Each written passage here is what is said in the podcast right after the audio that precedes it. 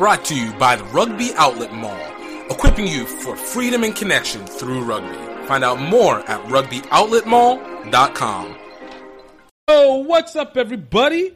Welcome to another great episode of Grow Rugby. My name is Gift Gift Time Bailey. This is the podcast where we talk with people about the opportunities that they have found, experienced, launched, and subsequently engaged with via rugby. We have a great guest, and actually, to be honest with you, this is a bit of a throwback. So we've had a bunch of interviews that uh, you know got released before, but maybe didn't get as much catch. And uh, I think this is as good a time as any to be able to put them because these were great. Uh, I got this great one by I've used the word great. I literally three times already. I just realized that. But I have this great interview uh, by Jackie Finlan. This was about three years ago, so I'm not gonna lie. It's old, but it's not aged. Uh, and if you don't know who Jackie Finlan is, Jackie Finlan is the editor in chief, the founder, the legend of the Rugby Breakdown. She was an incredible story, uh, just hearing it from top to bottom. I don't know if there's that many interviews that actually involve Jackie, and I thought it was a real honor to be able to get her and to be able to talk with her at this time, at that time. And uh, I think it's important to be able to see because it not only lets you know about the people that are doing the work and that completely interact uh, with how we view the sport today. But it's also to get good to know that they are people behind the scenes as well too, and um, and they all have their own stories, and they found a way to try and make this path. Right now, you can find her stuff on the rugbybreakdown.com, or you can find her on Facebook at the Rugby Breakdown, and uh, honestly, great stuff following women, girls and women's rugby uh, of all ages and all levels. And when you talk about in-depth coverage, she is getting the depth. That is the reliable source to go to for all this. So uh, I hope you guys really enjoy this. Please Hey, thank you to the people who have left reviews on uh, Apple Podcasts, iTunes. It really means the most. Guys, we're trying to get this up. I want to see if we can get 10 reviews before the end of the month. We're at three so far, all right? Three. So all I need is a seven before the end of the month. So if you guys could please leave a review, good or bad, uh, make it one star, make it five star. I am so narcissistic that I just want to be able to see that there is attention, and it also lets me be able to know uh, exactly what it is that you guys are liking and don't like, and what we can start to add and implement into this. We're almost at 20 episodes. It made a big deal for myself to be able to get to 20 episodes, and we got some great guests that are coming up along the way. So to be able to reach 20 episodes, that's essentially almost 20 weeks of uh, 20 weeks of uh, work. Now I think early on, I think I did two a week, so it might be closer to like 18 weeks when it all comes down to it but um, still means the most. I'm so happy for everyone who listens, everyone who's gotten to check it out, and um, you know, it really, it, I, I, truly, truly appreciate it. Of course, we got a sponsor still, the Rugby Outlet Mall. Definitely check it out. We got throughout our first set of orders for shirts. Really felt good. I really appreciate those that actually put uh, uh, made some orders for the HBC Rugby Classic shirts. Um, like it's it, it means like it felt really good being able to put that inside the the the the post office. hundred percent wasn't sure if I'd put the right uh, packaging amount right initially, but it seems like everything was good, and they should be able to get theirs in the next couple weeks. But in the next couple weeks, in the next couple days.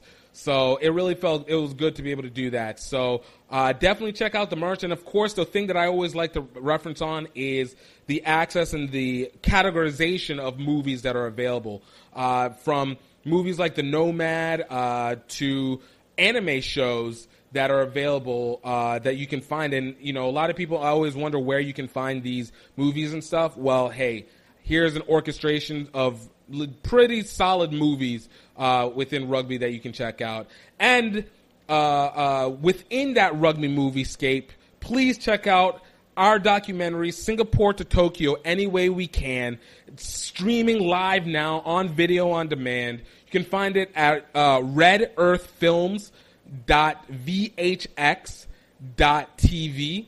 Uh, great documentary, seven episodes, uh, 20 minutes per episode. It is going to be legitimately worth the watch for you. Uh, I think you'll enjoy it deeply, and uh, and definitely a great family uh, affair. Gets you a chance to be able to remember what it is to travel and uh, what it was like to be able to be around people on a regular basis without the worry of a contamination or hospitals filling up or plausible death coming up on the other side of it. So uh, definitely is worth being able to check out and enjoy and, and see. So. Um, also, just want to throw a couple little news things out there before we move on to the interview. One, congratulations to Hawaii as they are getting ready to put in for uh, a registration for an MLR team, making it the first ever professional team, period, to be solidified in Hawaii. I can't wait to hear more about what they're going to end up having to get done. Um, I can't remember their name off the top of their head. It starts with a K. I know it is a Hawaiian name, um, but I'm not going to try and butcher it because I respect them too much, and well, I'll really butcher it if I don't if I don't if, if if I try and say it right now. But big congrats because that's that's huge, and of course, even within all this this chaos that's occurring, it's nice to see people still trying to make moves during this time. And then the other thing is uh, shout out to my guy Grant Cole and Paul Emerick uh, for being able to implement Rugby HTX, which is the academy team that will be in association with the Houston SaberCats. So it looks like they're bringing that program back again, and we're talking about two really dedicated coaches. Paul Emerick uh, is a former USA Rugby. He is so notable for being part of the USA Rugby promo where he you know, gives a salute. I think this was during uh, Rugby World Cup 20, 20, 2007, if I remember.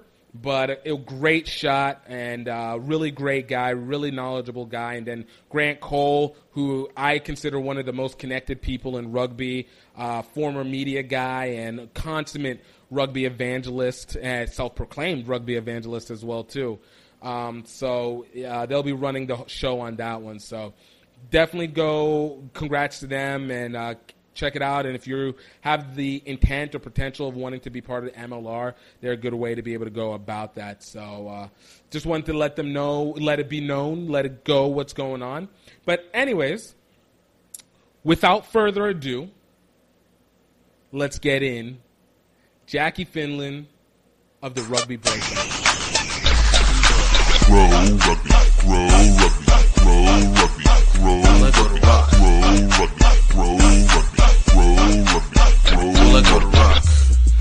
For being able to take the time to do this, I, I, I know you're ridiculously busy, so I, I do appreciate it big time.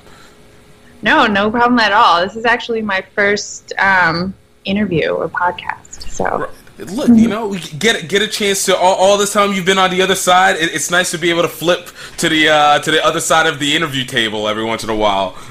Yeah, we'll see how it goes. I might have a different opinion. well, you know, I, I hopefully, hopefully it, will go good. I feel good about it. I feel good. so, you know, just just kind of, you know, starting off, like, what what got you started playing? Uh, what got you started in rugby? Um, I transferred schools, and I I used to play softball, and then I transferred to the number one softball team in the country. So I needed to find a new sport, and that was rugby. Uh, so that was at Arizona, and then it was, you know, everybody's story. They touch a ball, they make a tackle, and then they fall in love for life. So. I mean, was it so? Uh, did, were you originally at Arizona? You, you, went to University of Arizona or Arizona State?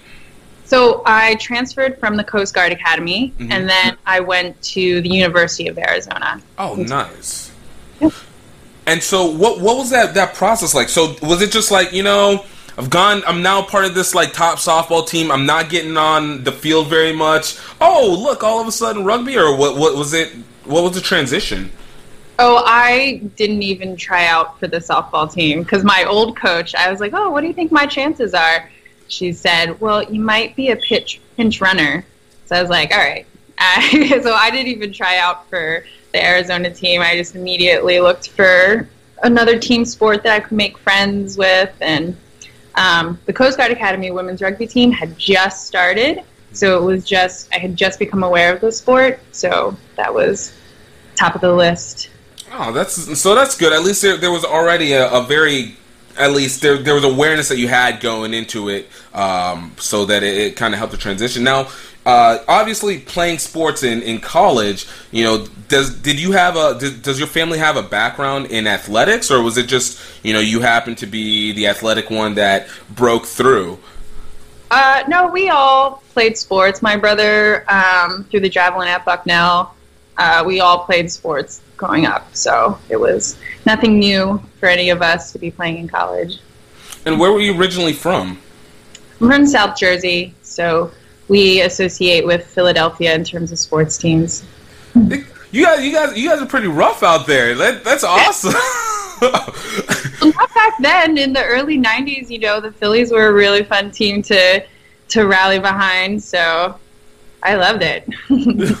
so you know, being being in that area, you know, we we always get this. For me, you know, I, I've my my origination is from like Pennsylvania, so I get like the the whole central Pennsylvania kind of slow college town. I'm a college brat, but you know, whenever I always got the impression of South Jersey, I think the only time I had it was a friend of mine who moved over, and that Philly area. You know, you you get either Will Smith, obviously off the top of my head, even though that's a little bit more Philly than Jersey, but then it's it is kind of this uh, gritty kind of um, uh, industrial kind of area. Is that accurate? Was was that kind of the environment that was there, or?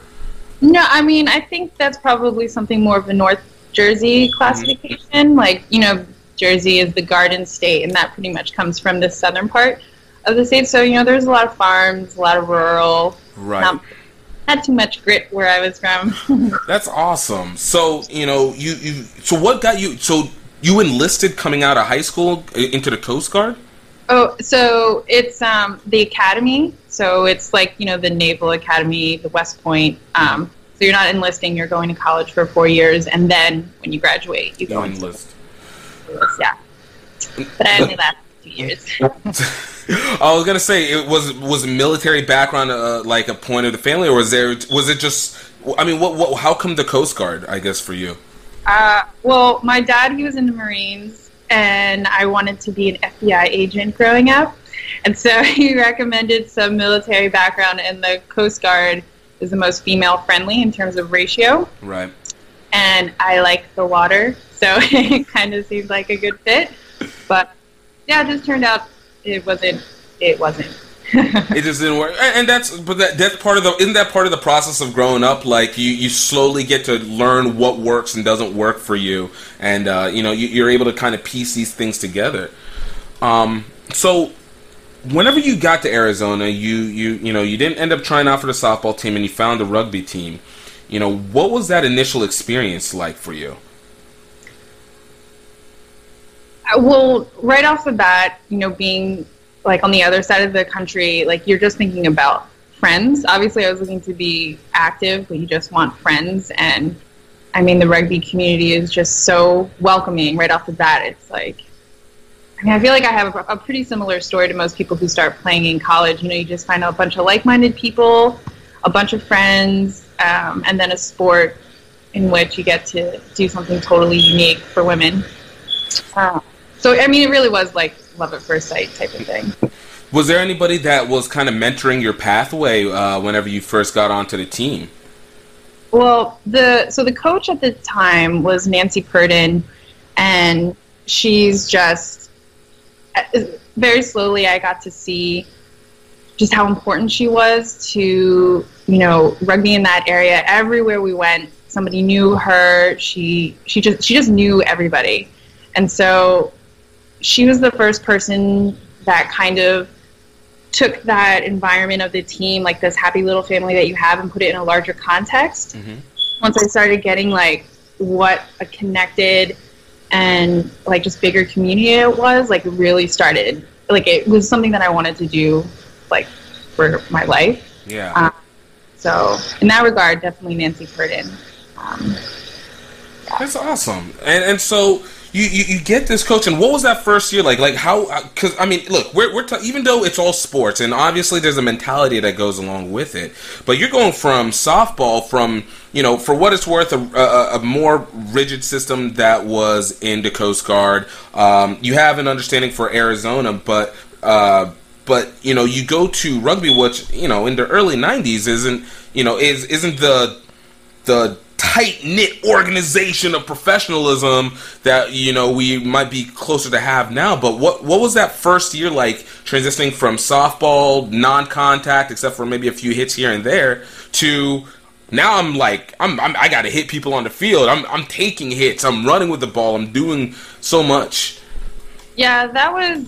I mean, we are talking about 15, 17 years ago. To get back there. Um, it was, you know, I grew up in a football family, so just being able to go from playing in the field with your family and your dad and your brothers and actually getting able to do it, like that was just such a freeing, fun experience. And then, yeah, back then in that area, uh, it was less rigid in terms of, like, we played on a team that had maybe some questionable players on there in terms of age or eligibility, but everybody kind of did in right. like the California area. So you got to play with some really experienced people and just see a different side that maybe you wouldn't see, you wouldn't get to experience now in college because it is more, you know, it's more popular, more regulated as it should be. Right. Um, so it was just like a really overwhelming, wonderful year, like totally life changing. And and was was was it? Did you, what did you guys have success in that first year? Was it something that you were like, oh man, we're really winning and going, or was it just like, dude, I, I love this this culture and it just keeps me going regardless of what what the results had been? Yeah, it was more. I think we, you know, we were like a 500 club, um, like we could hold our own, but I don't think we were.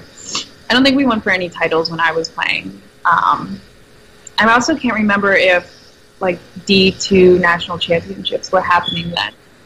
I don't, you know, so there wasn't necessarily this national title to aim for. Yeah. Um, but yeah, it was a little bit, you know, I guess more social.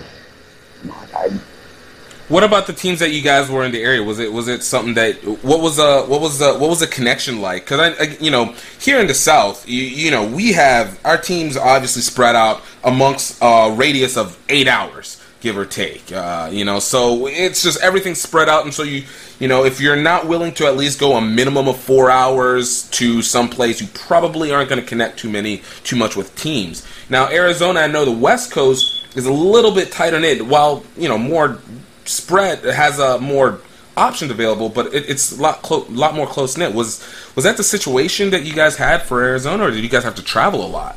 Yeah, I mean it's actually pretty similar to what is still the case there now. Like you have Arizona State and Arizona, which are two hours apart, but then you play everybody you play is in California, so that's a minimum of six hours. You go up to LA, that's eight, what eight nine hours. So hopping in a van and you know spending half your trip in a car was totally normal for us. Which like later made me laugh when I was playing in New York and we'd have to drive down to Philly and the team would be like, "Oh, thanks, Miga." no, I, I, I like uh, my family lives up in South Jersey too, in Morris Plains area. So I, I remember uh, when I would drive around and I realized everything's a four-hour radius around here in New York, and everything. I was like, this is great. I don't have to go, you know, eight hours over to to Tampa. I don't have to go eleven hours up to Carolina or eight hours to Atlanta. I was like, this is amazing, you know. Yeah. But people would be like, oh, this is such a long trip. I don't. I don't think they know. You know. Um. Yeah. So you, you, you talk about how you, you played in New York. So what what was that transition? What was the next step after you started playing at Arizona? What what happened uh, from there that led you to New York? Yeah. So I moved back home, and then you know I was trying to get my feet career wise. And once I got a job out on Long Island, I started playing for a new team out there, Suffolk Bull Moose. Mm-hmm. And then I played a couple years there until I got a job with Rugby Magazine in the city, and that necessitated a move to Hoboken, and that's when I aligned with the Village Lions, which I would consider my home club for like So you know, you you'd always been working on communications whenever you were in school, correct? What was the gravitation to to that field for you? Uh, it was actually when I was in the Coast Guard and we had um, our first one of our first English classes. The book that we were assigned was The Perfect Storm. And I, I don't know if you remember that movie, you know. yeah, I, yeah, of course, with George Clooney and everything. Oh yeah. yeah, and I was like, I, I, I was like really upset that this was the book that we were assigned, and I think that was the moment where I was, I realized, you know, this is, I don't belong in this science heavy, you know, field of study. I need, you know, that's when I realized I wanted to stay in, uh, like liberal arts and English and so forth. So that's what I did in Arizona, and you know, started interning at book publishing companies, and then just kind of really followed the jobs in New York. You know, w- was was there always kind of this intent to be able to go back to New York to to work in that? Because I mean, you're talking about East Coast, where obviously you, you, you carry most of these major publications. You're either going one or two directions, going L.A. or mm-hmm. you're going, you know, New York. Was there always an intent in that direction? Yeah, as soon as I realized that that was the field I wanted to pursue, I knew I'd have to get to New York at some point. Mm-hmm. Um, and it took a couple steps, but yeah, that was the ultimate goal. Yeah. And then, so you you were able to you, you go to Arizona back home. Um, so what what was the attraction to being able to? What were you seeing in rugby that attracted you to wanting to start to professionally for for rugby? Well, that wasn't. I mean, that actually wasn't even on my radar when I joined Suffolk. The women's team founder Jenny Munster wrote an article for Rugby Magazine, like how to start a women's club. Mm-hmm. And that I was like, "There's a rugby magazine," and immediately submitted my resume and was just like, "I will. You give me two weeks notice, I will quit my job and work for you," kind of thing. And it just so happened to align with their managing editor uh, cycling out, so it was really luck.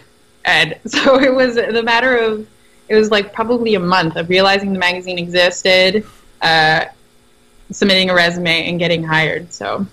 And this was 2005 whenever you got hired for Rugby Mag, correct? Yeah. Yeah. So, you know, you, you, you're right at that pinnacle. This is um, we're about two years away from Rugby World Cup for uh, 07. You know, you it's kind of that like loose era of rugby, early 2000s, where it felt like things were starting to come together. You started to see the pieces. You know, from your perspective, what was did you what what was what was it that you felt was needed from rugby to help maybe take that next step? Well, at that time, I so my mentor was Ed Hagerty, and he, I mean, he obviously had a grip on what was happening in the U.S., and so I was still really just like learning as much as I possibly could, and obviously you, you keep doing that um, every day. So I don't know if at 2007 I really had an idea of what would launch rugby to the next, you know, the next stage. Mm-hmm. Um, I still needed to. I had yet to go to my first like World Cup. I did to go to my first Women's World Cup. I think that's when it starts to starts to set in like what's different around the world. You know, I, I don't think I had any epiphanies at that point in my career. Well, whenever you switch, so you know, I'll, I'll, use me for example. So switching from a player to a media person, I mean, there's the obvious concept of increasing your your perspective because now you have to focus on more. But whenever I, as a player, it was very easy for me to be very insular. I'm, you know, I play with my team, love the guys. I'm whenever we go into the games, it's me versus the opponents. We want to go kill the opponents. We'll have fun, but you know, they're still the opponents. You know, you get to know them because you played with against them multiple times, but it's still you know kind of this uh, very surface relationship that's that's within the competitive field. Um, but whenever I moved into as a media member, it it started realizing a lot more. I started seeing a lot more of the connections that came with people, especially with you know a lot of uh, what I'll call old heads that were had been playing for a while, and you start to see kind of a lot more wise as to what was happening in rugby in, in, in the general area. Um, whenever you moved over from player to media person, what was what was that balance like for you? Because it never feels like it's a very you know cut off one and then you go to the other. It always seems like there's an overlay. Like, what was that transition like for you? Well, I think you find yourself, for example, like at drink ups, talking, um, like like educating people you know instead of like when you are just a player you can talk about the hit or this you know the player you know connects like that. But then when you have this next level knowledge and you realize that that's a huge barrier i guess like towards growth like people just not understanding what's happening whether it's in the next state the next region the country and you're just perpetually like fueled to educate that you know that president or that match secretary or you know, whomever, whenever you get a chance to talk to them face to face, because know that the more that people understand, the more about the country, like, you know, we'll be more connected, we'll share more information. So I think in that regard, um, getting into the media and melding that with the whole, like, still being a player, it definitely changed some of my casual conversations with people face to face because you just feel like you always feel compelled to, uh, you know, educate people without sounding sending. You're just like it's like I've I've received all this knowledge, but how do I tell you without coming off like a know-it-all? yeah, exactly. you know, and and I I can see that. Like again, you know, I've always found that you know once once you, you I've started taking in all this information. And like you said, you, you, you, start wanting to say, okay, instead of it let's being about, oh, what did we do this weekend, or oh, let's go out and do this. It's like, man, we we got like some real, you know, there's some issues or obstacles or there's this exciting thing that I'm seeing. Like, did you guys know this and this and this and this? And people kind of look at you weird. Did you, especially in an area like New York where, you know, you guys have such a encompassing amount of rugby, did you feel like there was maybe, was, well, let me restate the question. Was, was there kind of um, a, a dichotomy difference in what you felt uh, what you kind of felt with uh, the players versus what you felt with this greater knowledge. So what I mean, and saying it better, being able to play and being able to see these things differently. Um, what what did the interaction with your player, the players, your teammates, end up being like? Did you did you feel like they they were more opportune to be able to take in information, or? Uh, yes and no, because I think when you're in a team, you know, that they've got so many other concerns going on, you know, who's starting, you know, these connections, blah, blah, blah. And like, sure, you can sit down and talk about some of that, but really, that was kind of shared amongst the, you know, like the leaders, the board. Like, I think they were pretty educated on a, you know, day to day basis. Mm-hmm. We weren't really talking bigger issue. But um, they kind of knew where, that they could always come to me if they did have a question. Um, and at the very least, you know, I could connect people. Um, but yeah, otherwise you indulge that too much and they start walking away from you at the like here comes Jackie with her diatribe. So you gotta balance that a little bit. what was one of the most revealing things that you found out that you discovered um, whenever you you started accessing that that administrative information? Like whenever you started researching more rather than just being a participant. Like what was one of the most um, surprising discoveries that you you found for yourself or revelations that you found for yourself? Well, I guess kind of in the same regard of you know when you're on your team and it is very insular and you're focusing on like just you. The fact that I am all day, every day on different websites for different teams and different leagues, and this is not you know major revelation, is like how much you know you do neglect the people who are trying to learn about you and how easy it is to just, you know, update your schedule or your contacts. I was just really surprised that um, clubs weren't doing the super easy things to, you know, promote themselves or, you know, to be known. And I mean, a little bit is that a professional like frustration.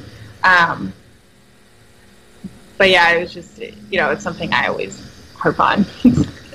That's not it's totally interesting.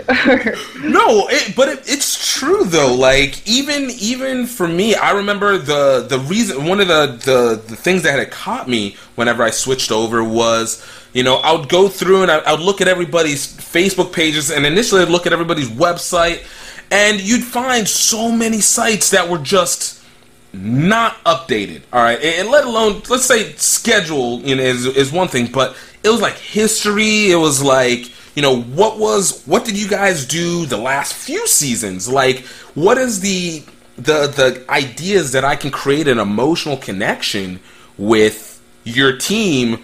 I can't find it because everything is either very surface, and by surface I mean a year and a half old, or you know it was you know just you know, we're looking at just, oh, this is where our field is, and, you know, you can come play, and we practice on this day, and then, you know, that's about it. Um, you know, when it, when it came to when it came to looking at it from from from a communication standard, you know, did you feel did you find yourself feeling compelled to you know try and interact with these teams to educate them on how to be more uh, accommodating, I guess to say the least. Yeah, I mean, I don't think, with the exception of my own club, I won't necessarily tell an individual club. You know, if it takes me in like an inordinate amount of time to contact someone, I might say like you might want to update your contact list. But you know, sometimes in articles or you know, you write that top five like must do for your you know social media presence or you know website presence, and that's always obviously one of them be current. But uh, it kind of seems like a no-brainer too. right.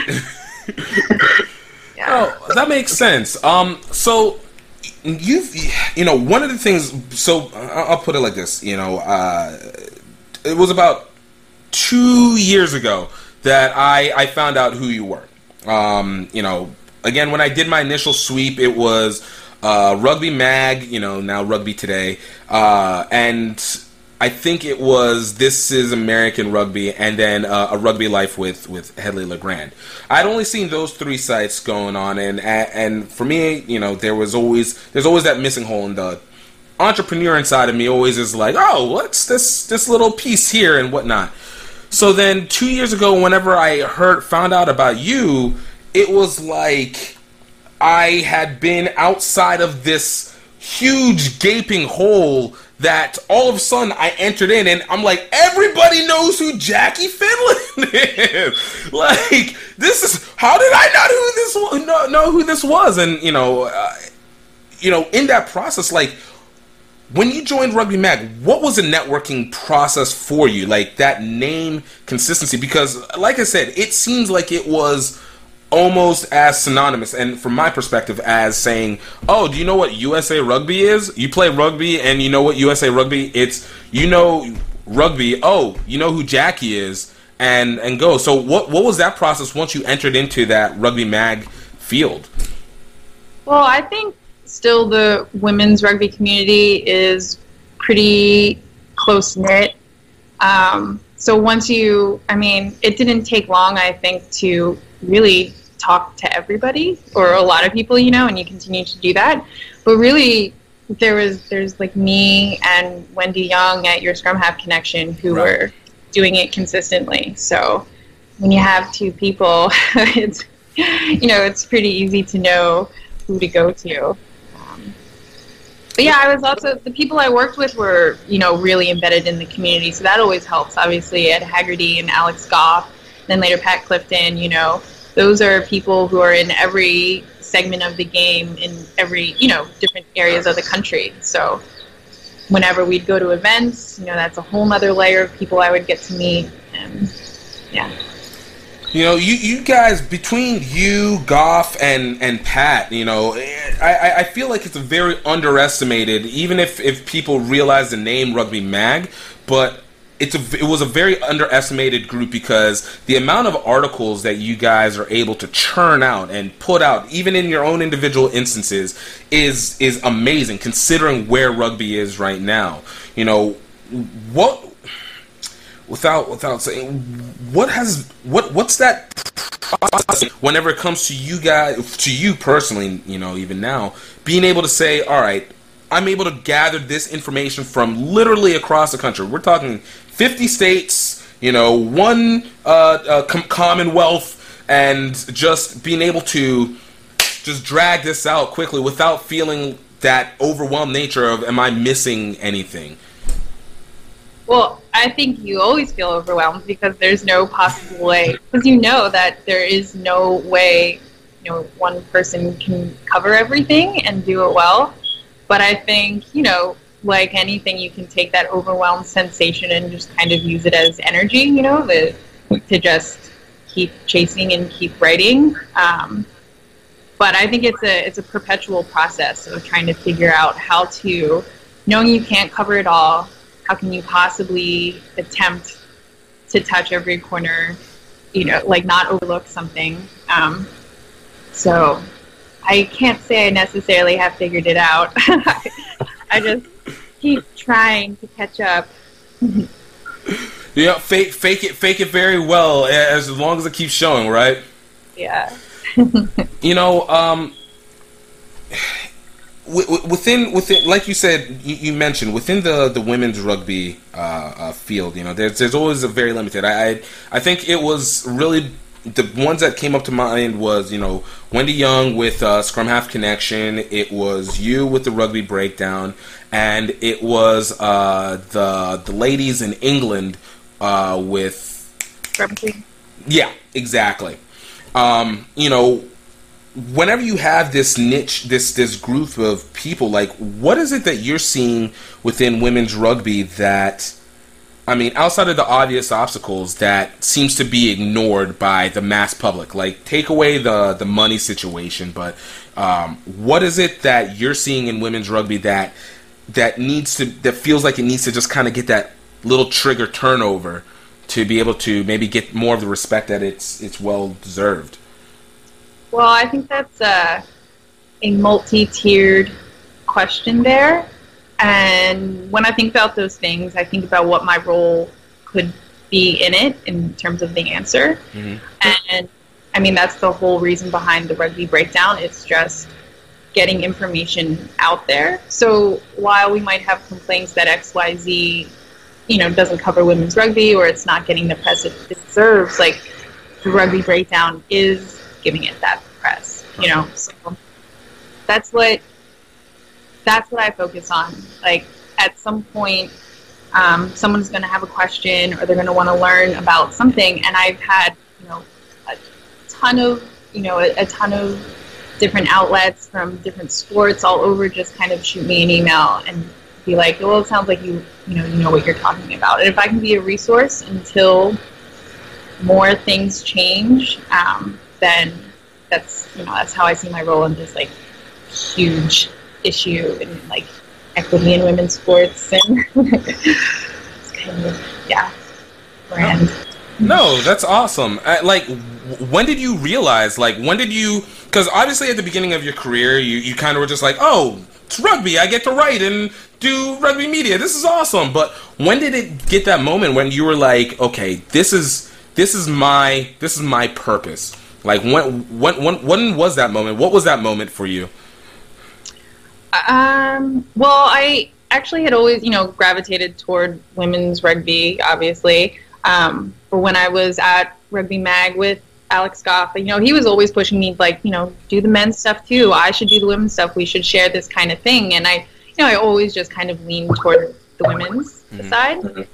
Um, and then when we left and we, you know, I joined him at Goff Rugby, it really did become he did the men, I did the women. And then, you know, I was 35 years old, got to a point where I was like, okay, I think I can, you know, I just wanted to do something on my own and like have it be me. And um, so it was like a totally, you know, fine parting. And I just wanted to see, I wanted to see if I could do it. And I also wanted to see what a totally US focused women's site would look like. Because there was a lot of, at that time, a lot of questions as to whether it could be sustained, if there'd be enough interest. Um, and I was like, well, there's one good way to answer that question, and that's to just go and do it and, you know, test it that way.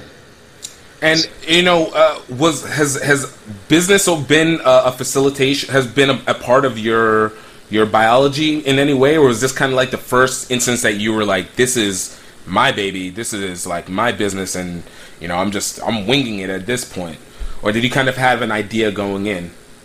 Uh, a little bit. I mean, this is definitely my first what I'd consider baby, um, and but you know, through all the other entities that uh, you know I, I had worked for there is always, you know, it's small staff, so you do a little bit of everything from designing ads to soliciting advertisers and, you know, a lot of design stuff. So it certainly had some insight, mm-hmm. but I've got a lot to learn. you know, isn't that the, the fun of the business? You know, it, it makes you keep, constantly keeping you challenged in one way, shape, or form. Yeah, for sure.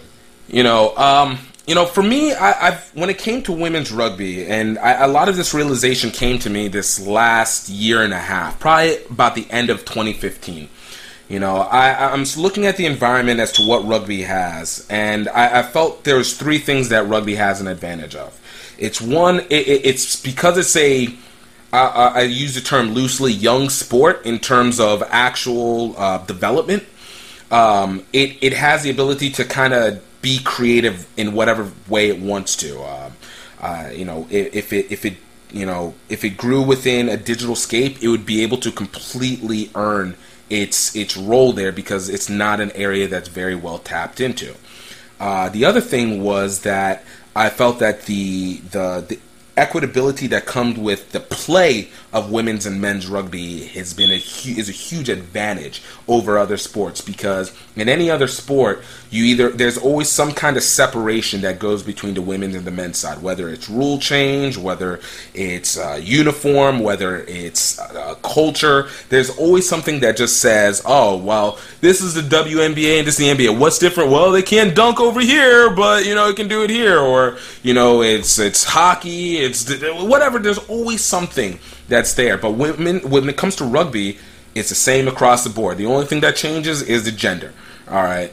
Um, and then the third part was that you have a global, an established global entity that is already all encompassing on all these controversial issue. So there's not an issue of, well, is there gender, is there different genders in coaching? Well, rugby already has shown that women can coach men, men coach women, Boom, you have that. You have that in referees. Women, more so now, women refing men's games, high level men's games at that too, versus, uh, and men doing it such and such. And you see the crossover, and you have this established global entity. But for me, it's always been what you can do within the women's sport. Like, there's the market that's there for the women. And I felt like rugby has done a very, and in general, has done a very poor job in really outrageously marketing the women's side. You know, uh, for you, whenever you see how they present it, what is what is what is the takeaway that you kind of get whenever you see how whether rugby in the U.S. or World Rugby presents the women's game? I mean, it's definitely frustrating um, because you see it at every event, every like, and I mean there are incremental, you know, there are in- incremental improvements, but you are just kind of you feel a little like battered by some of the, you know, the inequality there. But um, I don't really know what to say. I, I will say that uh, I don't know if you read the the board minutes from the last like USA Rugby Congress thing, and I yeah. was pleasantly surprised to read about the um, you know the 2018 World Cup sevens in San Francisco, where it appeared that they really had to battle with World Rugby to have it go like men, women, men, women, and not just like women in the morning, men in the afternoon. You know, like they wanted to integrate it so that it got more uh, more visibility. So you know those those kind of things make you a little bit more hopeful. But then there are other things where, you know, the USA women played Canada in Chula Vista for, you know, two games in a week, and the first game wasn't open to the public. Right. And I mean, I asked them, they said it was more of a facility issue, but still, it's, you know, it's a national only, game. yeah, it's the only two tests before they go to Ireland, and you know it wasn't open to the public, so I don't know. It's just really frustrating. Always.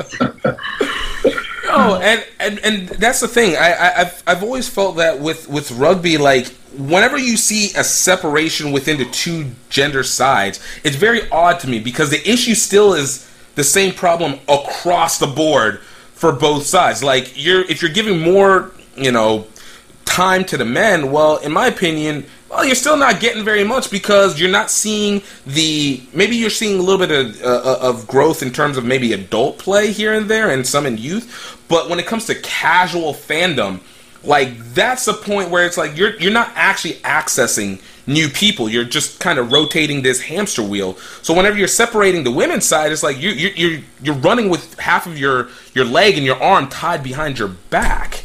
And so uh, I've always wondered, you know, from from those who have more experience within within the area, you know, what it always seems like to to to those who've known, like why, what what seems to be this constant why that there's this separation that they have, knowing that you're in a niche sport, you're niching a niche sport.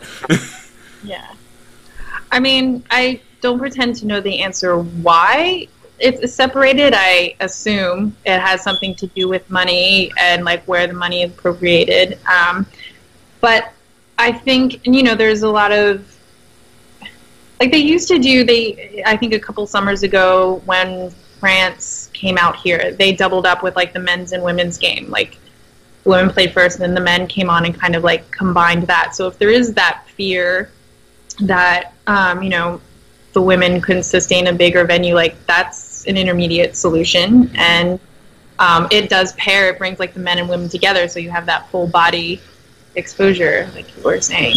Um, I don't know. I think we there's just a lot of funding and money issues behind that too. Yeah.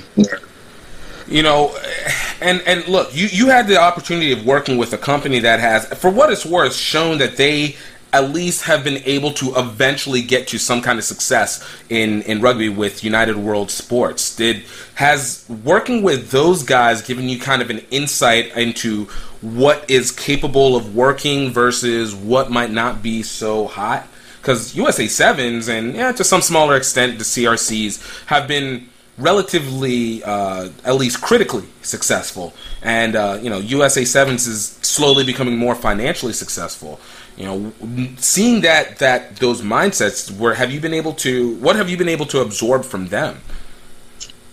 Well um, i definitely think usa sevens is a successful event um, and i enjoy it. But i mean you know the the women there they haven't had they were added this year because um, you had three entities there taking on the cost so it was united world sports world rugby and usa rugby that all got together to pay for the women to you know be in the stadium and have that added stop there, or to have the stop relocate there. Um, but it's been you know pretty difficult in the past. Like there's been this elite international sevens, you know, part of the LVI, but you had national team women playing there, and they were playing out on you know the Silver Bowl fields, which you know is like dusty and it's not suitable for a national team. Um, and it's you know it's been difficult for them to get into this stadium. There is money value attached to it, and you know that's what they used to rely on as part of their argument as to why there wasn't a bigger presence in the stadium. So um, it's been that overall, I'm grateful to have been part of that organization. So you really can see into those bigger events, but you know it took some teeth pulling to get the women a bigger presence there. yeah. No, I. No, I, that, and that that again, you know, that makes sense. We see these these encompassing things, and I sometimes I wonder if it's just a matter of just a natural perspective. Like, um, you know, whenever we were trying to put stuff together, like when we went to when Atlanta Sevens was happening, obviously the the last couple years, um, I remember me and then occasionally, you know, one of my staff they would they we would go there and we'd literally be probably about the only you know media people that were at Atlanta Sevens, and it really threw me off because when I got there, I was like, uh, "This play is really high quality." Like, I'm pretty confident there's a strong 85% of the guys, maybe even within the national level, that might not be able to compete in this because they are so fast and strong. Talking to the women from New Zealand and U.S. and uh, France and England, and it's just like you you see the quality. So I don't feel like there's that as an issue, but it always seems like there's something just just missing. It's just that little bit that always seems to be missing, and I never it didn't it doesn't make sense. It never made sense to me. What What do you mean? What was missing? Well, that's exactly it. It was you. You have a. You have like. All right. Whenever you we talk about maybe say when people bring up professional rugby. All right. So usually what I've always found when people bring up professional rugby, they'll say, well, one, you know, we get paid players, so then we can get higher quality of play, which isn't necessarily always accurate. The other part is that you get proper venue. Well, when it came to Atlanta Sevens, Kennesaw State was a gorgeous venue. Like for what it's worth, it's it's a really gorgeous soccer stadium uh, that that they have there. Atlanta, while I don't necessarily agree that it's the best sports town in the world, but again, the Louisiana in me is slightly petty towards that place. Um, I, I think that it's a city, it's a metropolitan city that is a top market. So it, it wasn't a matter of population. And then the other part has always been quality. Well, it's a national side. You know that for the most part, if you're going to say cream of the crop, the top four teams Canada, Australia, New Zealand, and uh, England you'll always be sure that they're going to bring their best. You, whether it's a Portia Woodman, whether it's uh, uh, uh Charlotte Caslick, whether it's any of them, you, you, you know they're going to be bringing their best. So you know you're going to get good play. But yet, every time we go, it would be a very Paisley response. Oh, so what's missing in terms of making that event a success? Exactly. You know, it, it was it was what what seems to be not catching because, for what it's worth, you have the ingredients there for success. Yeah, I think it's because, well. I mean, the USA Sevens is um, like a private company, so they have they're not, you know, they have different um, they have more at their uh, disposal, you know, to promote an event. Mm-hmm. And I think also, you know, people have to, they would have to like choose basically between Las Vegas and Atlanta. And, you know, it would have taken a big response from the women's community to be like, you know, support this event. You know, we might lose it. And, you know, USA Sevens is a spectacle. It's hard to say no to it sometimes. You know, if you had to pick between the two. Yeah. Because they're yeah they're usually about a, a, month and a half between themselves. Um, you know, one one opinion that I had with uh, uh, uh, one of one of my friends is you know was the nature of accountability. We, we, we, we were talking about it and we were asking does the rugby community while the rugby community definitely always wants growth obviously but there's a certain level there's a certain level that you can only get to before you have to start creating accountability. From the club level, the college level, um, even at the, the high school and under, the U19 and under level, uh, we always talk about the perception that is being created. Is is there a a, a business aspect that you're providing to your club teams? So um, whether it's hey, we are going to sell X Y Z, or we are going to charge ABC. You know, things that would naturally create a, a, an inclination that says we want to take it up one. And we felt that, you know, there is this fear of accountability that might be present in the rugby community, um, men and women. Do you, for you, do you, do you have any sense, or do you think that, you know, maybe it's just there's just that natural organic. This is part of the natural organic rise that you know, you know where we're at right now is just kind of part of that process. I mean, do you mean in relation to the, the former Atlanta Sevens? Oh no no no! This is just disconnecting from Atlanta Sevens. I'm sorry. Um, I'm talking in terms of of where we're talking in rugby in general. Like we're talking club rugby, college rugby, youth rugby, um, and and then what you can find as examples. I like that you have cats too. I got two of them as well. the interview. yep, yep. I got these two that have been trying to do jump in. I'm like slowly patting them away each time. Um, but what I'm saying is that you know what you see in USA sevens for me, and uh, consider me a bit of a, a, a rugby libertarian in this uh, because it's a private I- organization, uh, and like you said, it has a little bit more room to be able to maneuver. It has done the steps that it needs to to create what would be illicit value.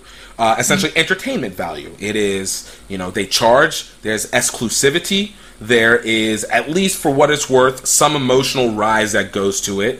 Um, it is purposed, where you know p- there's a reason that people go, and they want to continue to go to it each time.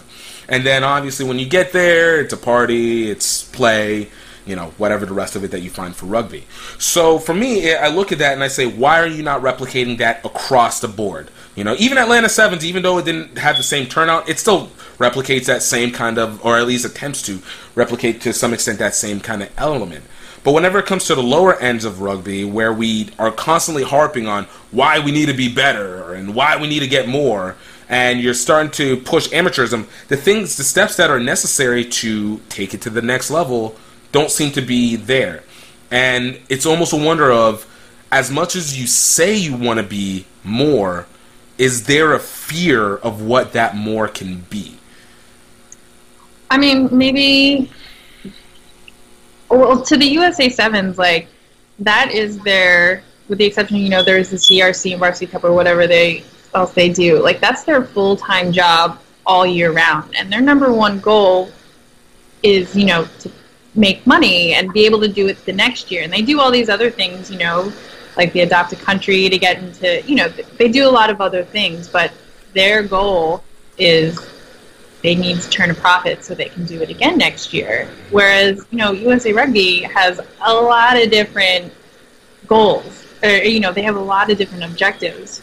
But I mean, if you were to take that entity and tell them, okay, make, you know, your one goal is to make all, like, sell out all the USA, uh, USA Eagle tests. You know, they probably do a really good job, but they've just got.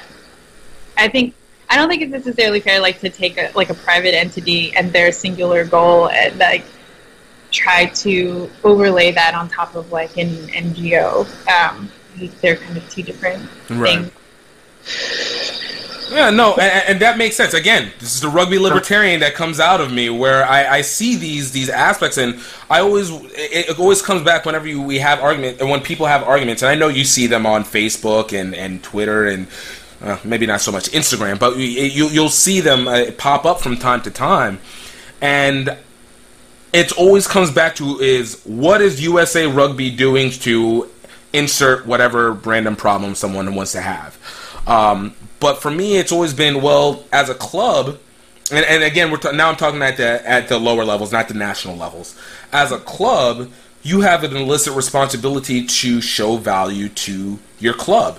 So if you're saying, "Oh man," we want to be able to travel more. We want to have a little bit more autonomy over what our schedule is. Why can't this and this happen? Well, for me, I say, well, what are you doing to make your club and your product, essentially what your play is, better for more people to come in?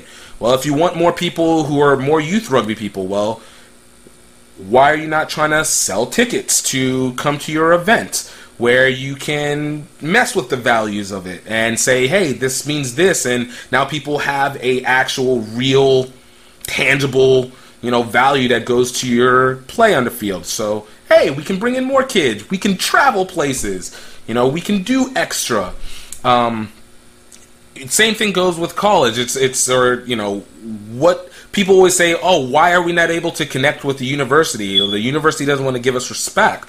Well, what are you doing to create a value that the university has to actually see? It's almost like the the mission statement always seems to be, well, if I play a lot, people will come. It's the field of dreams effect.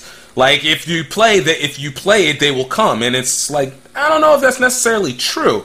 You know, for you, you know, seeing it from all the levels, because you have to follow all the levels of rugby. You know, do you feel, and, and that's why I go back to accountability. Do you feel like there might be an illicit fear within the rugby community that if you take this next step that you know maybe the changes might not be what they want. There might be a, a fear of losing that that special little core entity that makes up rugby. Um, I think maybe if you're talking about you know when you were on that cusp of talking about say like varsity colleges and club colleges you know there was a little bit of that oh you know we don't want to lose that social edge to you know to the team but i think generally speaking when it gets to that point where you know a college is trying to afford that trip to nationals now they have to fundraise like crazy super stressful that is kind of more impressive than the fear of taking the next step. Like i think the what a lot of clubs and teams need they just need someone with some perspective someone who's older someone who can look five ten years down the road and say you know, we need to set up this, you know, endowment. We need to think beyond our next championship fundraiser, you know. Um, and so I don't think it's some kind of fear that is, you know, keep like holding clubs back or holding teams back from developing and taking the next step. It's just a layer of leadership that has that won't cycle out in four years, or like who didn't just become president for their senior year. Um, and I think you know, there are a lot of, you know, leagues and teams that are lacking another level of management that could, you know, they could provide that insight. And, um, yeah, so I don't, yeah, I don't really think it's a fear holding people back. I think that makes sense.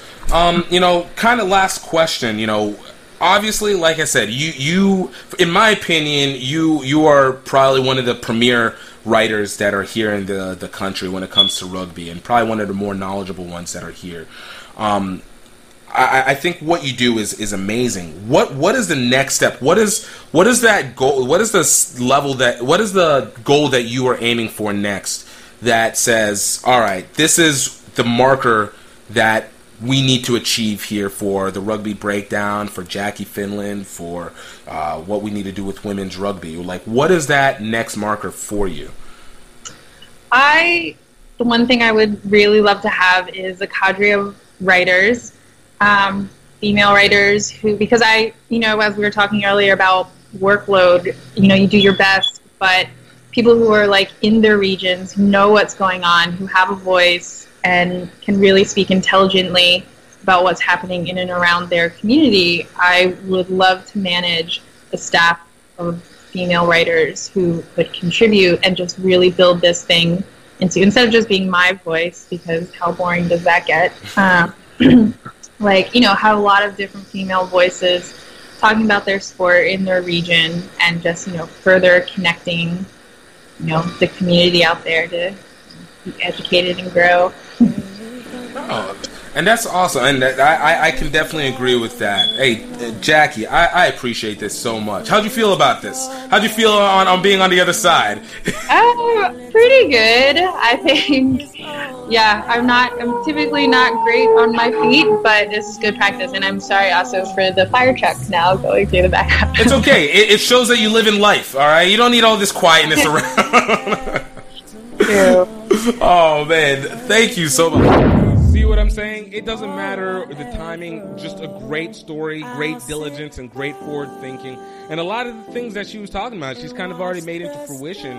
Now she's got the subscription, uh, she's got the subscription um, uh, model going on for her article. She's definitely well worth the support.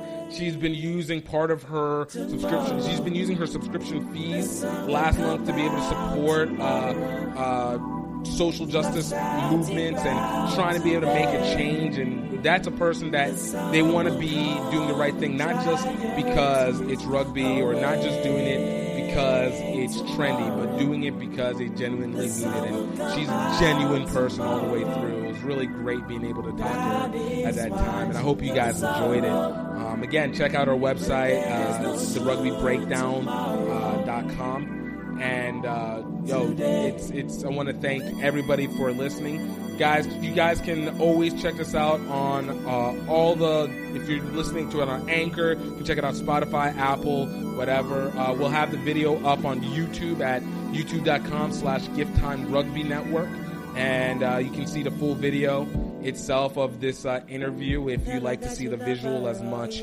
as you like to hear it. And um, guys, yo, this was great. I hope you guys have a great week. I hope you stay amazing. And don't forget, I hope you stay happy. I hope you stay healthy and let you know that you are highly favored. Talk to you later.